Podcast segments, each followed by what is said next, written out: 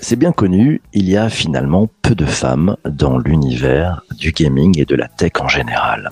La faute à qui? Trop de mecs qui prennent toute la place, Hmm, trop peu de femmes qui cherchent et parviennent à prendre leur place dans le business du jeu vidéo, une barrière à l'entrée, des planchers trop collants qui ne permettent pas aux femmes de progresser, des plafonds de verre dont seuls les hommes ont les clés, les skills, les chat codes, oui, ou la stamina suffisante pour progresser. Que faudrait-il faire pour redresser le tir et tendre vers une parité dans ces métiers du gaming?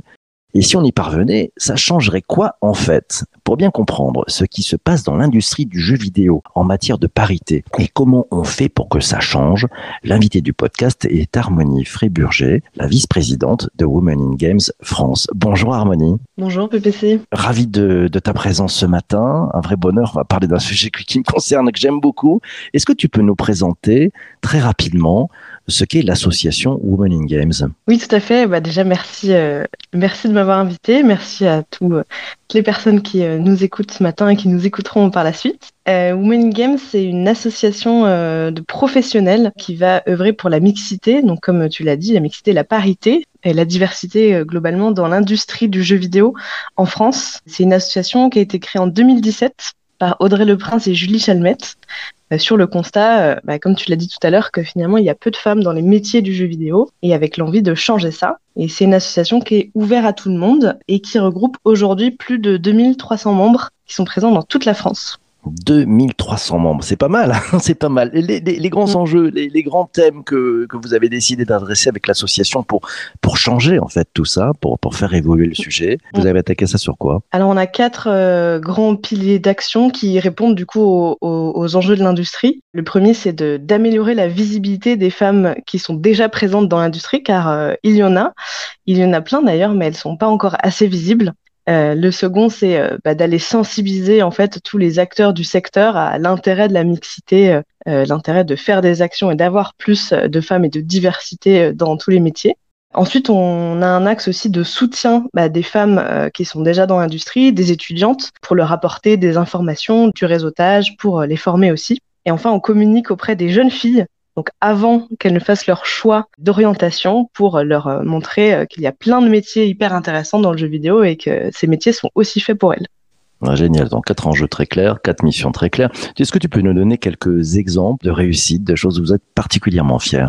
Je pense que ce serait, euh, il y a plein de choses dont on est fier évidemment. En, en quatre ans, euh, l'association a pu mener euh, beaucoup d'actions grâce à tous les membres. Une action qui est, on va dire, qui est assez forte et qui qui a été mise en place dès le début, c'est celle sur l'axe de la visibilité des femmes de l'industrie.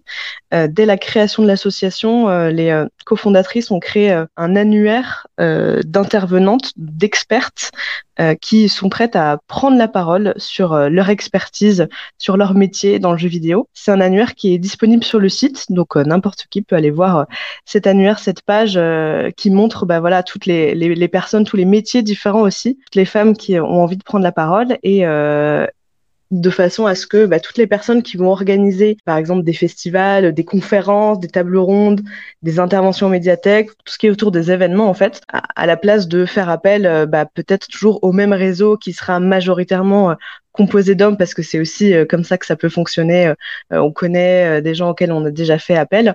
Bah là, on va pouvoir diversifier en fait les personnes à qui on fait appel via cette liste sur le site. Et si vous regardez sur le site, vous verrez qu'il y a plein d'expertises différentes, plein de parcours qui sont très différents aussi, et ça permet justement de valoriser toutes ces femmes qui, qui, connaissent plein de choses et qui ont envie en fait de prendre la parole et de montrer leur expertise. Avis à, à nos amis hein, qui écoutent, qui organisent des conférences, des tables rondes, des colloques et autres, vous n'avez plus aucune excuse. Il y a une adresse sur Women in Games France. Vous cherchez ça sur Google et vous allez trouver un, un, un lot de, de, conférencières et d'intervenantes fabuleux. Merci, c'est une bonne idée. Exactement. Euh, Alors, exemple, je précise juste que exemple, oui. je précise que c'est pas une c'est pas une idée que qu'on a inventée. On le doit à la, au site Les Expertes qui, exi qui existait déjà ouais. par ailleurs pour d'autres industries, mais qu'on a adapté pour le jeu vidéo.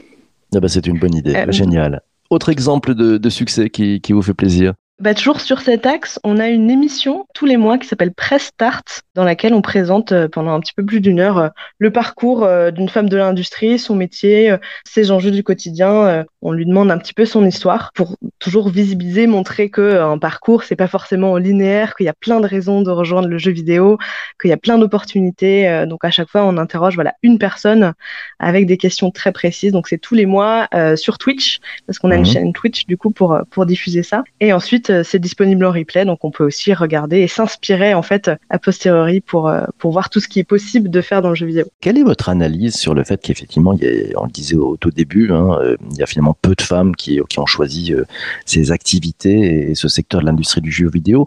Vous expliquez ça comment en fait? C'est du, du doux ce, sujet-là? Alors les chiffres qu'on a aujourd'hui, euh, donc on a 22% de femmes qui travaillent dans l'industrie du jeu vidéo, tous métiers confondus. Et ce qui est déjà, euh, là, c'est des chiffres pour, euh, pour l'année qui vient de passer. C'est un chiffre du, du, syndicat national du vidéo, le SNJV. Euh, on a gagné trois points par rapport à l'année 2019. Donc déjà, c'est un chiffre qui, qui évolue dans le bon sens.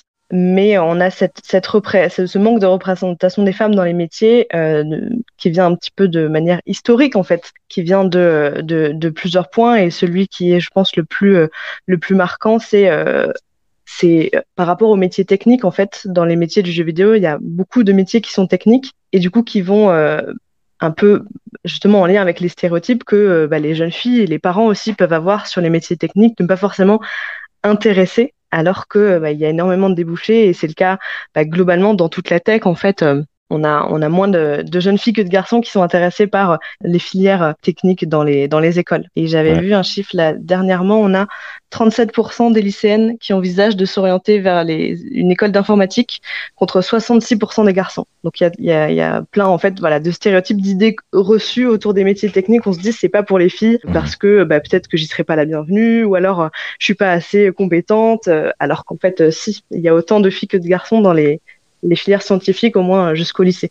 C'est après que ça se, ça se coupe en, deux. Donc il y a, y a, tout le travail que, et tu nous parlais d'un des enjeux, hein, c'est d'intervenir le plus tôt possible dans les écoles aussi pour, euh, pour donner envie aux jeunes filles de, de choisir ces métiers. C'est quoi le levier qui peut faire qu'on peut arriver à tordre en fait ce, sujet et faire en sorte qu'il y ait plus de, de, femmes qui choisissent ces métiers de, du jeu vidéo, de cette industrie? Le plus grand levier, je dirais, c'est celui de la, la représentation, mais à tous les niveaux et c'est valable en fait pour tous les types de métiers où on manque de diversité, c'est de montrer dans que ce soit les communications, les prises de parole, les contenus des jeux aussi, montrer que les femmes sont les bienvenues et que c'est une industrie qui a envie justement de plus d'inclusion et de plus de diversité. Donc ça va être euh, quand on va parler euh, des écoles de jeux vidéo, montrer euh, voilà des, des photos d'étudiants et d'étudiantes, montrer la diversité, montrer qu'on a envie d'avoir différents types de profils dans les écoles. Euh, ça va être, bah, comme je disais tout à l'heure, sur les prises de parole, quand on va parler d'expertise jeux vidéo, bah, montrer qu'il y a aussi des femmes qui sont expertes. C'est vraiment euh, à tout moment, en fait, montrer cette diversité et le fait que l'industrie a envie d'avancer, et, c'est le cas. Et après, il y a un, gros volet aussi dont on s'occupe moins dans l'association, parce qu'on est vraiment sur la partie métier, mais c'est aussi important et, tout est lié. C'est ce sera la partie des contenus des jeux vidéo. Il y a beaucoup d'améliorations qui ont été faites sur les contenus, sur la représentation en fait des personnages féminins dans les jeux vidéo qui pendant longtemps ont été très stéréotypés. Et quand euh, voilà euh, dans nos jeux préférés euh, les, les personnages féminins sont pas forcément mis en avant et pas forcément valorisants, ben on va pas se projeter et se dire j'ai envie de créer ces histoires-là. Alors que si on a des contenus avec des personnages euh, très divers, plein d'histoires différentes. Peut-être qu'en tant que joueuse, on va se dire ah mais j'ai envie de faire ça, j'ai envie de participer à, écrire ces histoires-là. Donc en fait, tout est un petit peu lié. Plus on aura de, de contenu diversifié, de personnages féminins forts, euh, plus ça va donner envie euh, aux jeunes joueuses de se projeter et d'aller créer elles-mêmes ces jeux vidéo. Et je, je rappelle aussi qu'on a autant de joueurs que de joueuses de jeux vidéo. Euh, il y a vraiment 50-50 euh, aujourd'hui euh, dans les statistiques, donc il n'y a aucune raison pour que bah, les jeunes filles aujourd'hui qui jouent ne, ne, se projettent pas dans ces métiers. Voilà, c'est la fin de, malheureusement de ce live. mille merci à toi d'avoir écouté ce podcast jusqu'ici. on se retrouve demain matin.